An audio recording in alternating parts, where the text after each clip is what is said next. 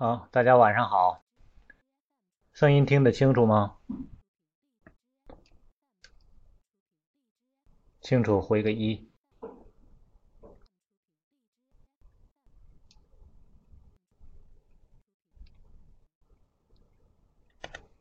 嗯，能听见是吧？行，欢迎大家再次光临咱们的群讲座。嗯，马上就放假了，每一个假期都意味着一批孩子的一个阶段的结束，一个新阶段的即将启程。嗯，马上呢，现在很多的幼儿园的孩子已经毕业了，啊，离开幼儿园，马上要步入小学。很多的小学的孩子呢，马上毕业了，要进入中学；中学的孩子马上毕业了，要进入高中；高中的要进入大学；大学的要进入工作岗位。嗯，其他的在中间的，一年级的升二年级，二年级的升三年级，对吧？每个人都要踏上新的台阶。所以在这个阶段呢，我要讲这个主题就是一个“预”，凡事预则立，不预则废。这个是《礼记中庸》里边的一句话：“事前定则不夹啊，行前定，嗯，这什么不就？”也就是说，凡是你之前有了准备，有了想法，你就不会慌乱啊，你就不会荒废。所以说，“预”在这里边，在中文的含义，在解释的含义、字典的含义来说，就是事前的准备、预备。呃，所以说很多的孩子都在为自己的孩子做做各种各样的预，比如说小升初的预科班啊，然后呢幼升小的预科班然后初中升高中的预科班啊，各种各样的。然后呢，比如说二升三的预科班啊，三升四的预科班啊，各种各样的预科、预习、预学等等。但是回头仔细想一想。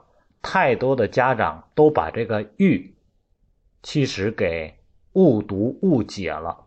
为什么这么说？“预”并不是做，而是准备。也就是说，预科是预先准备这个学科，而不是预先学习这个学科。这是极接近，但是不能混淆的混淆的概念。就相当于今天我们。准备举办运动会，要进行八百米的跑，那么大家都站在起跑线上了。说我们提前做一下预先的准备，赛前的准备，你能不能先从跑线往前跑上五步？那是不能的，那种叫犯规。那什么叫预先的准备？活动活动腿，活动活动手，对吧？或者尝试着跑一下。让自己的血能够活动开，而不至于跑起来抽筋或者跑起来不适应，让自己的血液状态、心理状态、身体状态先处于这种运动的状态之中，然后等到开跑的时候，你能直接进入状态。哦，你不会不能够再像平时呆着一样的状态，让你的身心先都运动起来，这叫预。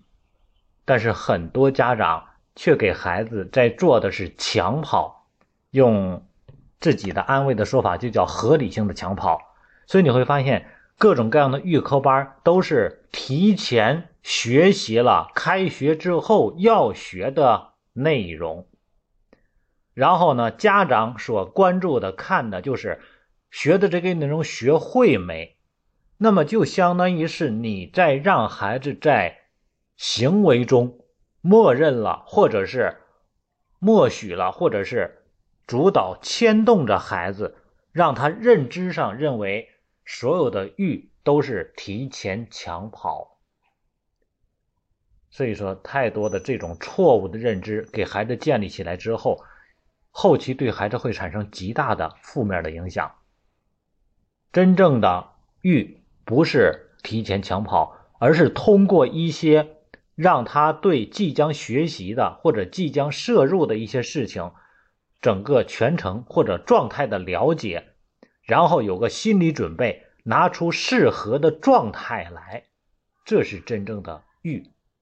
比如说，当你准备跑一个马拉松的时候，什么叫最合理而且最正确的预？就是你不是说提前跑五十米或者是一百米，而是你需要提前对这个全程有个了解，你有个心理准备。我需要跑的是马拉松的全程，它是多长的距离的？在这个路途之中会有多少个拐弯？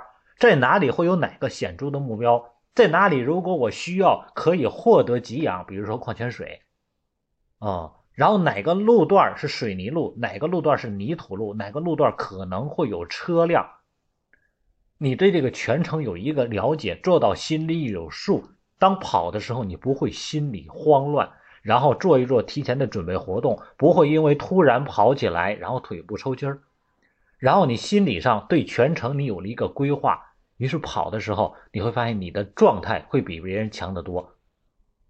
所以说，哪怕有别人提前跑上两步，他也不会超过你，因为两步的距离只决定前五百米他的领先，之后他没有办法再继续保持优势了，因为考察的是综合实力。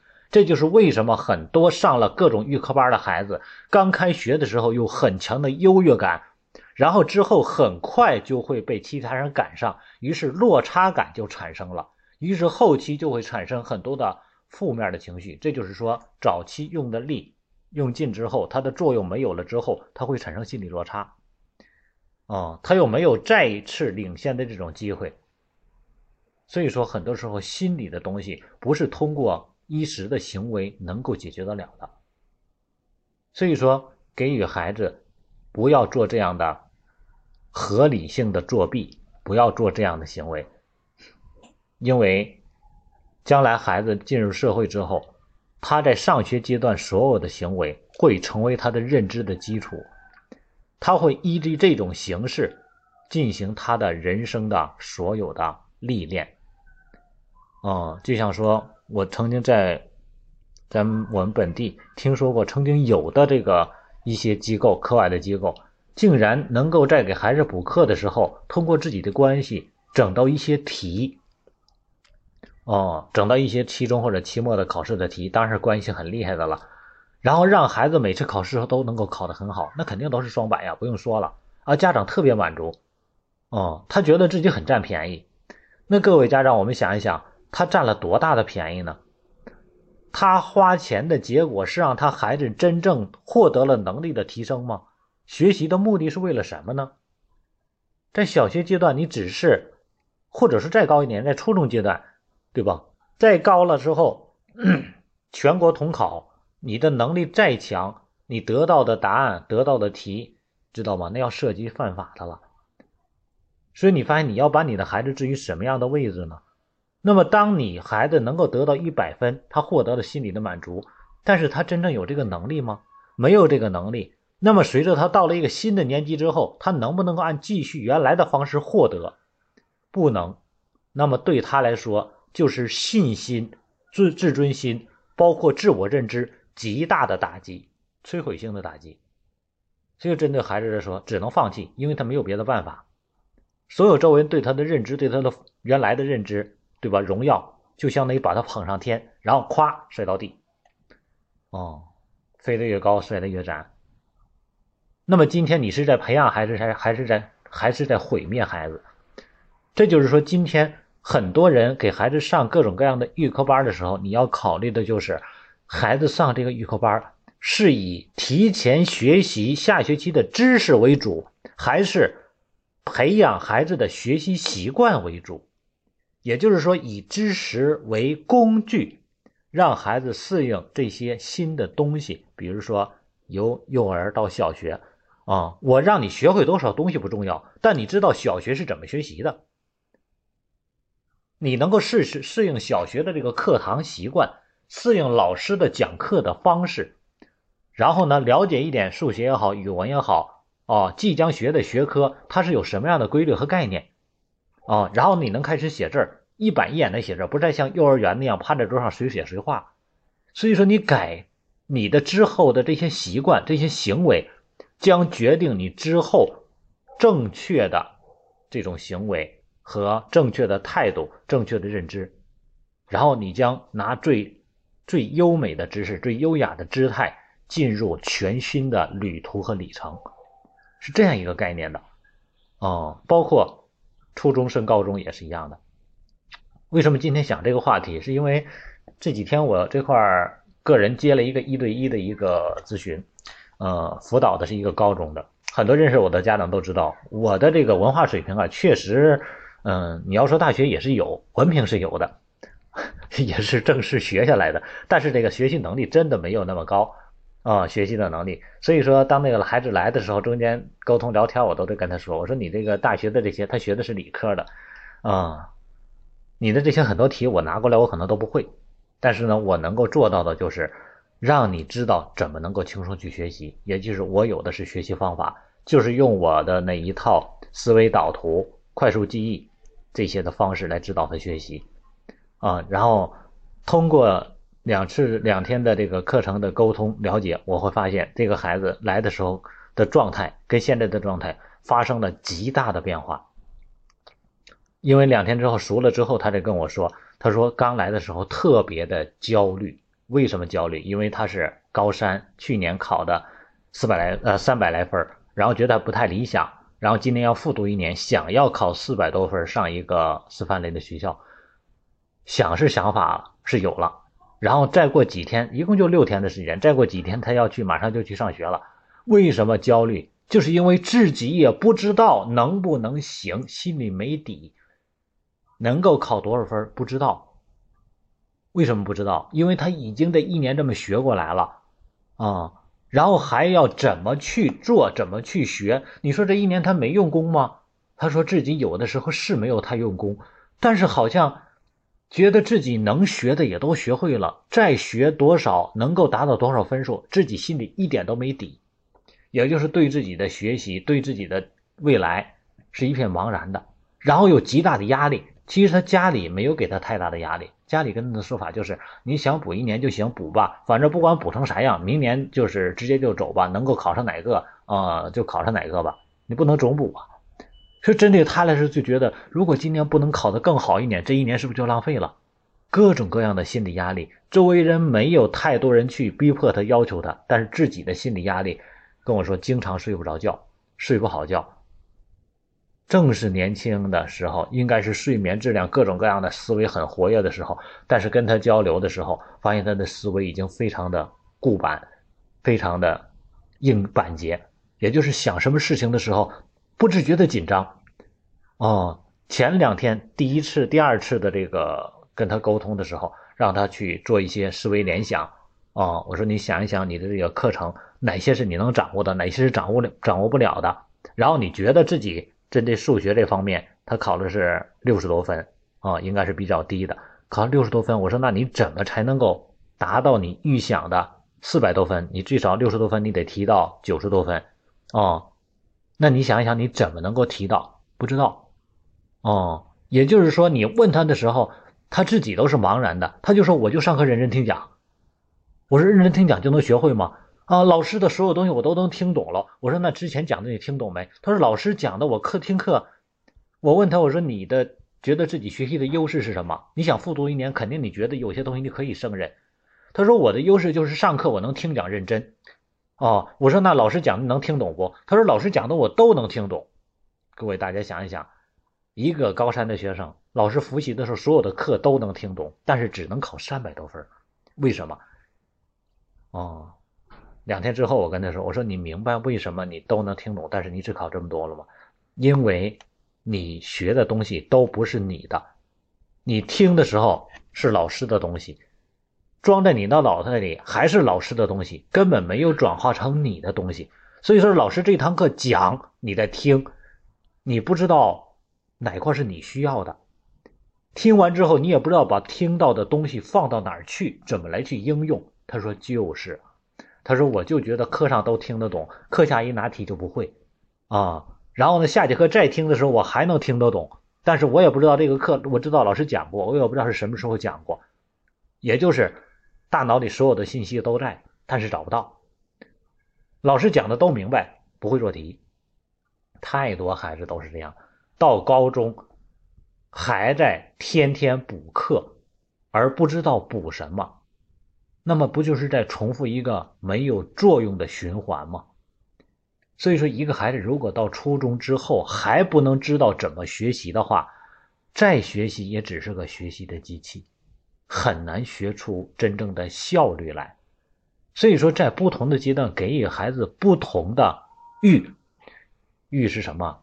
预先的准备，要让孩子知道，由婴儿或者说是这个幼儿到幼儿园的时候，婴儿时候进入幼儿园，你要让孩子有心理准备。你就要独立了，你要认多认识好多的新的小朋友了呀。提前半年到一年，因为这两岁多孩子在认知的时候，你要让他经常去附近幼儿园看一看，看了之后他会产生极大的向往。哎，你看这个幼儿小朋友玩的多高兴啊！各位你知道吗？能够在幼儿园操场上玩的都是特高兴的，不管是什么样的幼儿园都是这样，因为能出来玩肯定都特高兴。所以说，你发现他在外面一看，哎呀，你看比我大一点的小哥哥小姐们玩的那么开心，哎呀，你看还有阿姨在看着他们，哎呦，那么多的滑梯，他就在外边隔着栅栏啊，隔着那个门，就产生极大的期望感啊。然后你知不知道啊？你到去的刚到那儿去的时候，会有什么什么？会有很多好吃的呀，会有阿姨照顾你呀，啊，还有小朋友可能会跟你打架呀，你怎么办呀？各位，你给孩子全面的认知。不要光给美好的事情，让他觉得幼儿园是天一样。等他到了进去之后，发现原来还有地呢，对吧？你要给他全面认知。当这个时候你跟他说的时候，他会想：啊，小朋友跟我打架，我不跟他打，对吧？或者他打我，我也打他，都这无所谓。你发现你会把发生的一些状况以预设的方式让他心里有准备啊。那你知不知道？你想去的话，你要在这幼儿园里边待上一天呢？阿姨会陪着你玩上一天呢，好多小朋友，那你那你觉得高不高兴啊？啊，我就要在里边玩一天。各位，这时候他还在你身边呢，他不会产生恐惧感，他不会说妈妈不要离开你。其实他在你身边的时候，他不会有这种感觉。等几次之后，你发现真正提前半年多不断的做这样的行为的时候，等到那一天他真要去的时候，他有极大的期望感。真正进去了会怎么样？啊，他已经提前预设了。哎，妈妈之前是不是跟你说过了？你要在里面待一天啊？他得想一想，我已经说过了，我不怕，对吧？啊，然后他会很快的去心理上过渡过来，会适应。那你说他会不会在里面再会哭闹啊？当然会了，那么多小朋友，对吧？都在哭闹，他受环境影响，他也自然会这样的。但是很快他就会适应，因为什么？因为他之前就想过、向往过怎么在这幼儿园里去生活。所以说，很多的这个教育专家经常说的各种的，说那个什么，当孩子上幼儿园的时候，他不适应，你要让他一定要去适应，他咋适应啊？教育就是一个预设的过程，你要让孩子有这种心理准备，不是一个说拍脑门的一个过程。所以说，教育是没是一门科学，不要想着把所有的这些。灾难也好，或者说所有这一些困难也好，压到孩子身上。家长，你活了这么大了，你都没有这种想法，你让孩子怎么能够解决他从来没有面对的问题？所以说，幼儿园到小学，你要让什么孩子先有这种提前的心理准备，他先去接纳，先有先去接受，先有这种预期，他知道幼儿园准备去做什么，幼儿园可能会发生什么，然后有好的事情，有不好的事情。不好的事情，你要让他去想，他怎么来解决，而不要说，那你到那里，你要你会挨欺负，你知不知道啊？挨欺负会很疼，知道？你不要做这种负面的解答，你告诉他里边小朋友可能会发生矛盾呐，中性的，让他以他的方式来去判断，然后去理解，这样就可以了。等到真发生的时候，他有个心理准备。人的挫折感来源于最大的挫折感来源就是没有心理准备，没想到会这样，很多孩子哭。为什么哭？委屈，委屈占了哭的最大的成因。为什么委屈？因为没想到会这样，是不是？跟心里预想的不一样，这就是挫折。所以说，幼儿升到小学，如果孩子不适应，那不是孩子的事儿。孩子他没上过，他如果生下来他就懂得怎么上幼儿园的话，那要他爹他妈干啥？对不对？父母是干什么的？是生下孩子，去引着孩子，陪孩子要走一程。这个程这一过程要什么？陪伴，有效陪伴。在他不知道怎么做的时候，你应该让他知道，是这么一个过程。小学，对吧？幼儿园到小学，这又是一个阶段，是一个由儿童过渡到少年的阶段。这个阶段由最初的玩儿，现在开始进入正式的学。这个阶段要让他知道学习用什么样的态度，认真、责任。当有什么做不到的时候，是谁的事儿？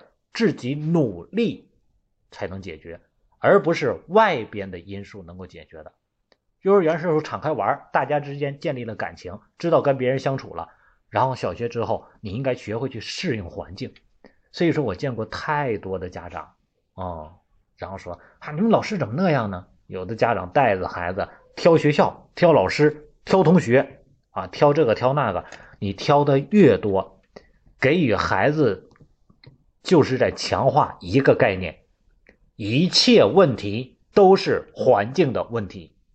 当你在不断强化、强化、强化这个概念的时候，孩子就会形成抱怨。当我学习不好的时候，是谁？老师没讲懂。是考试太难了，啊，是这回发挥不好，是什么什么什么什么什么等等的原因，都不是我的事儿。他忽略了这些因素，没有任何人能改变得了。同样的这些因素下，为什么有的人可以很好？因为所有的外因都是辅因，真正的主因是个人因素，而唯一能改变的也是个人因素。说如果你不能适应。那就是改变自己，改变世界。只有改变自己，改变世界，才是把生命把握在自己的手中。所以说，如果家长从小就给孩子不断的强化灌输，说你这个不行，那是因为他不行；这个不行，是因为那个不行。你不断的做这些事情的时候，那你就是在强化，让孩子形成这种错误认知。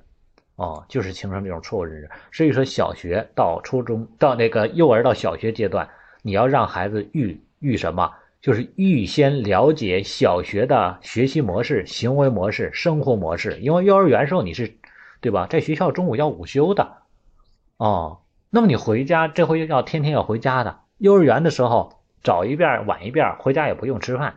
这回小学不行了，啊，早中午晚。啊，然后你发现要接送四遍的，然后呢，学习的时候，原来你写的好不好，老师可能都会表扬你。现在你写的不好，你知道吗？这班里可能要受老师批评的啊。然后呢，原来那点大家都在玩着学，现在你在玩着学，你要什么？影响同桌啊，甚至于同桌会影响你，你要学会抗干扰了啊，等等这些因素。然后原来可能是在小桌上写，现在一人一个桌，对吧？啊，然后原来呢，要大家集体集体都是有阿姨照顾你，来大家排队啦，然后有人哄着你。现在什么一是一吹口哨，没人管了，一个班就一个老师，还经常见不着。一吹口哨，咔，全都到操场集合了，对吧？然后呢，原来你跟别人发生任何矛盾，都有人哄你，不管你对你错。现在俩人可能打的都打的鼻青脸肿了，或者你挨人欺负了，然后半天老师还见不着。所有这些都是你要去适应的。所以说这些什么？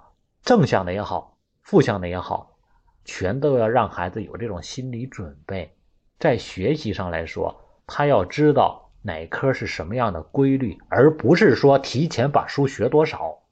那种方式学的越多，对孩子来说，他的优越感越强。而优越感来源于什么？来源于他的抢跑。而在上学之后，一个阶段之后，他没有机会抢跑了。啊，他的优越感也就是第一名被别人赶上了，那怎么办？他的心里会有极大的落差。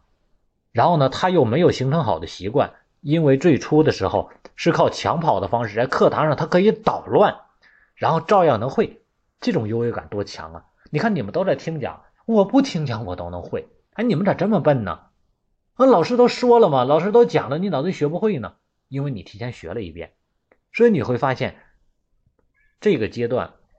大多数会让孩子形成一种负面的学习习惯或者消极的学习习惯，这样的学习习惯会影响他长久，因为他预学的越多，对他影响的就会越多。如果他预先学了一年，很多上的学前班，四人的学前班教的特别多，把一年小学一年的都学完了，那么这一年就用一年的时间来强化他的消极的学习习惯，因为他不需要好好学。啊，上课不用听讲，回家都会，老师一叫什么都会。你看，我都课上课不听讲，老师都表扬我，对吧？于是他的认知，他的奖赏得来的太容易了。经过一年的强化，他的习惯已经根深蒂固了。等到二年级时候不会，为什么不会？因为老师讲的东西没学过。但是我原来是按这种方式来学的，我现在还是这种方式不对，各位能改吗？太难了。到三年级往下掉，然后呢，对吧？之后很难往上追。所以说，你的育的方式会对孩子影响很长久的。所以说，育不要让孩子学过多东西，过多的东西，而是要让孩子培养好的习惯。他知道如何拿到这个东西，而不是给他这个东西，让他提前先来做，提前先先来吃。小学到初中的育是什么育？独立能力的育，也就是他。在上课之前，他先要知道我准备学什么了，这是跟小学阶段是有基础的。准备去学什么，也就是到学校的时候，我是带着问题来的，在课堂上我是准备了问题来听讲的。然后课下之后，我知道学的东西是在哪儿，也就是我大脑里已经提前有了框架了。今天添一笔，明天添一笔，直到把这个框架添完整，那么我这个课程就学完了啊。然后我知道用功用在哪儿。书山有路勤为径，苦海无涯苦呃那个学海无涯苦作舟。这个其实只能用在初中之后的阶段。为什么？因为学海无涯苦作舟，这个就是我有学习的能力，我能够吃苦去学习，我会学习了，然后我能够不断的去重复、重复、重复。我重复的变数决定了我学习的效果，所以它是有正向认知做基础的，而不是痛苦。很多人把孩子的学习。学海无涯苦作舟是吃痛苦，学习是痛苦，他能学进去吗？这是应该是吃苦，啊，能够吃得了苦，所以说他得会学了之后才能吃得了苦。他为什么能吃苦？是因为他每学一点，他都在享福，享的什么福？成就。他知道他在做什么。啊，我今天多学一点，是因为我能够向我的心中既定的目标更靠近一步。所以是这个概念，所以说初中小学到初中是育让孩子有这种学习的方法的培养，初中到高中奋斗目标的育，啊，再者如果没有的，就要把学习方法更强化去学会。所以说初中到高中是他的学习目标，因为这个阶段如果没有目标，极容易被各种因素干扰，包括情感。包括生活等等方面啊，高中谈恋爱的太多了，这个阶段已经不是应该管的时候了。因为当他的目标不在这儿的时候，不在学习上的时候，他自然要分散其他的精力，过多的荷尔蒙他需要去消耗掉啊。所以说，太多的孩子，我接过接触过很多孩子都很聪明，初中也学得很好，高中之后突然管不了了，有些是住校了，是各种原因吧，家长也管不了，那大个儿他都比家长还高了啊。然后呢，高一高二不好好学。到高三时候自己知道努力了，后悔，太多这样的孩子，为什么？因为没有确立目标，哦，因为没有确立目标，所以说我们在讲同盟养正，对吧？幼儿养性，同盟养正，少年养志，成年养德。这个少年养志就是什么？就是现在的初高中阶段，你得先让他建立志向，他知道我明天要去哪儿，而不是说你要学习，那为什么学呀？当你都不知道为什么学的时候，专门去低头去学，孩子是学不下去的。所以说，初中到高中的育是什么？目标设立，梦想牵引，这是家长要给孩子育的这些东西啊。然后让他知道高中的知识结构跟初中有哪些不同，而不是说提前我学多少的课。高中的东西是整体框架性的东西，就那点内容。高中所考核的根本不是说你。知识的熟练程度，而是你知识的组合应用程度。这么多的知识点给到你，就那么多知识点，你把这些知识点背的再熟，你不会用没有用，就跟人玩那个抛球游戏一样，对吧？球你抓的再牢，你抛不起来也不行。所以说，高中考核的不再是说你能够牢记多少知识，死背多少知识，而是说你能够把多少的知识关系起来、串联起来、应用起来，这才是重点。因为高中考的是综合的能力，综合的能力，所以说，嗯，很多的家长觉得这回遇了这个了，那回遇个那个了。你如果你一直是拿这种抢跑的方式遇，最终来说对孩子产生的是一个负面的影响，是一个负面的影响。哦，在这个所有这些育的过程中，啊，家长的有一些额外影响的东西是应该提前注意的，是什么呢？比如说认知，正向认知，正向解读。当孩子发生一些事情的时候，尤其越早对孩子影响越大。比如说进幼进幼儿园跟小朋友发生矛盾了，你应该拿积极正向的方式来解读啊！你看你小朋友是想跟你玩，所以他才推了你一下。对吧？所以你做正向解读的时候，你发现孩子会想所有的世界都是善的，啊，回来之后跟你哭着啊，小朋友打我了，他打你，明天你打他，你发现孩子会觉得所有的世界世界都是恶的。各位，你怎么来解读，孩子就会怎么来理解，啊，你教给他强硬，他就会学会蛮横，就是这样的一个道理。啊，然后呢，见到老师之后，哎，现在的老师啊，全都是特别自私。当你这样想的时候，孩子会想什么？啊，你是为了钱，你是为了工资，所以你对我的所有的照顾都是虚假的。他会有感恩吗？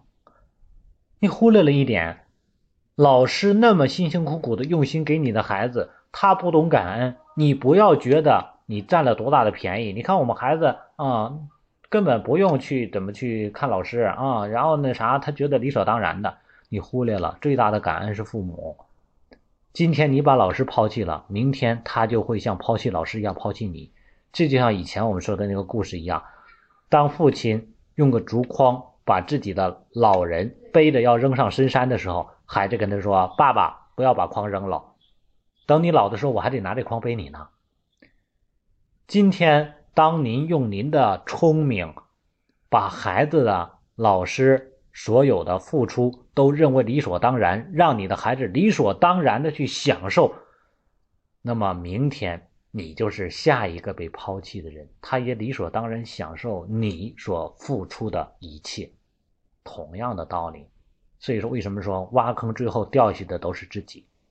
哦，所以说正确的去认知，让孩子。看到周围人有不善的时候，你要知道为什么我会接触到不善，那一定是因为我们自己有些东西是需要提高的。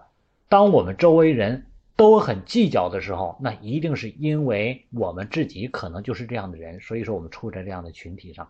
当你不断的自查自纠的时候，我们说，呃，看到别人的不好，你要学会纠正自己；看到别人的好，那叫什么？这个。那个孔子那句话是怎么说来的？嗯，三人行必有我师啊，择其善者而从之，择其不善而改之，对吧？三个人在一块走路，一定有我的老师。那么我看这个老师是什么？不见得完全是好的，有正向的，有负向的。所以择其善者而从之，看哪个人做的好，我要什么跟他去做，向他去学；择其不善而改之，那个人做的不好。我要看啊，他那么做了不好，那我要改正这个事情，我以后不能犯。各位，这是真正的“三人行必有我师”的含义。为什么很多人不屑啊？很多人不听老师的话，老师都管不了。你发现任何一个学校的班里边最出现的严重的问题的孩子，都是老师不管管不了的孩子。为什么老师管不了？那是因为老师的权威之棒。被家长给夺走了，夺哪儿去了？哦，因为家长夺走了，家长也不会用，最终家长也没有权威了。也就是说，你毁掉了老师的权威，最终毁掉的是自己的孩子，让你的孩子处于完全失控的状态，没有人能管得了他。你索性你家长有那本事，家长也没那本事。家长有本事的、有认知的、真正智慧的家长，他都会让老师具备足够的权威性。哦，借力使力不费力呀，人捧人高啊！太多的家长，对吧？我们需要让自己变得更智慧一点。所以说，给孩子正向的认知。当发生孩子身上任何的事情的时候，让孩子学会以积极的角度去考虑。啊，学校又收钱了，是吗？啊，你看老师多给你们费心思啊，对吧？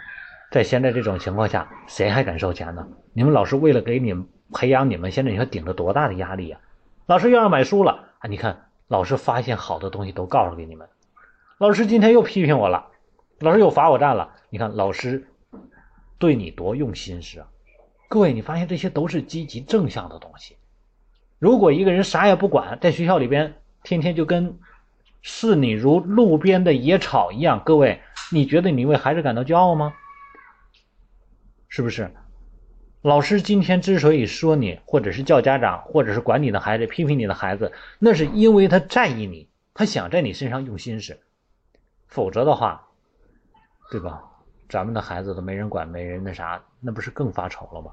所以说，你要对眼前你觉得不喜欢、不接受，或者觉得比较麻烦的事情，你应该存在感恩之心，因为证明有人像你一样替你的孩子在操心。哦，正向的认知，让你的孩子知道应该去做什么。太多类似的这种情况啊，我觉得，啊，今天这个是也是。最近一段时间吧，带的这个，这个这两天带的孩子，再加上这个阶段啊，马上就要很多孩子就要升新的一期了，所以说随时想起的这个一个小的话题，跟大家做这个分享。嗯，在假期看看自己的孩子的状态，不要以自己臆想的方式来去培养孩子啊！你看孩子多累呀。累，那是因为你还活着，对吧？人躺下之后啥也不累了，哪有不累凭空而得的事情啊？现在的孩子欠缺的最多是什么？就是吃苦精神啊！老子曰：“吾有老子说，吾有三宝：一曰勤，二曰俭，三不敢为天下先。”懒是天下最难解决的毒药，最普遍的。各位，今天咱们孩子连点吃苦精神都没有。连点苦都吃不了，拿啥去享福啊？哦，该学的不学，假期放假了还跟别人一样休息，那你平时落下的拿什么去赶呢？啊，很多家长打着说尊重孩子的口号，是尊重孩子，那你孩子该做的事情你都不知道，那你凭什么要求孩子去知道呢？所以说，家长。不要拿孩子当做理由，然后呢去迫害孩子，不要拿这样的方式来去做。你应该要知道，家长负起家长的责任，孩子才能做好孩子的事儿。家长的责任是什么？你要知道孩子需要什么，去培养什么，怎么去学，怎么去做。哦，假期其实是很好的一个机会，因为平时的时候学业都很紧张，尤其最近在我们这块儿。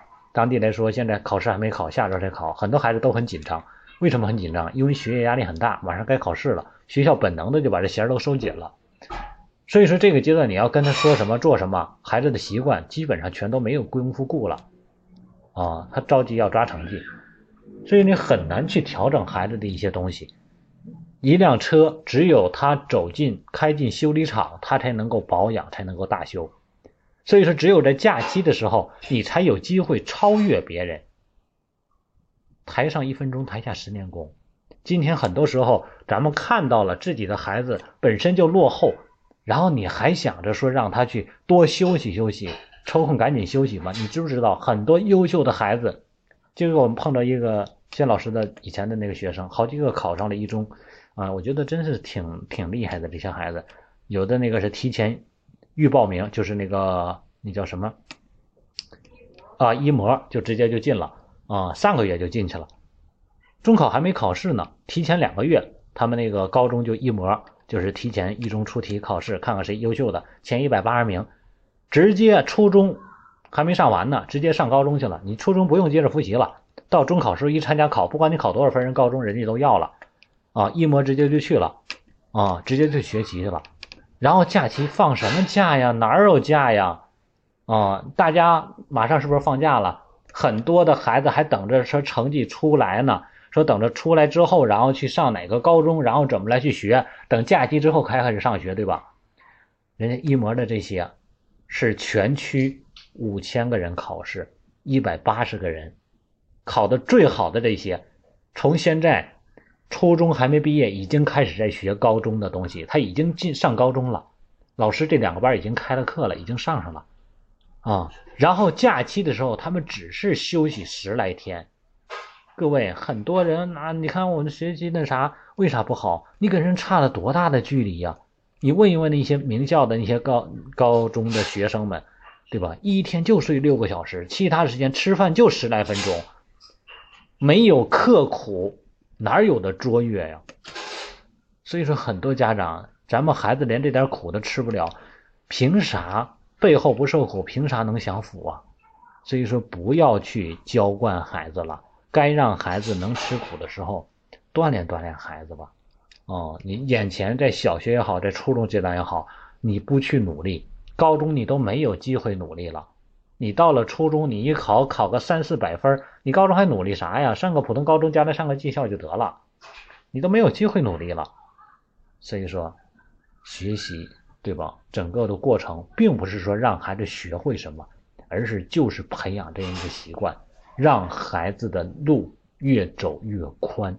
靠的是谁？其实靠的是家长，靠的家长的思维、家长的智慧，哦，家长的这种意识决定了孩子的未来，根本不是说你的基因，而是你的智慧。所以，凡事预则立，不预则废。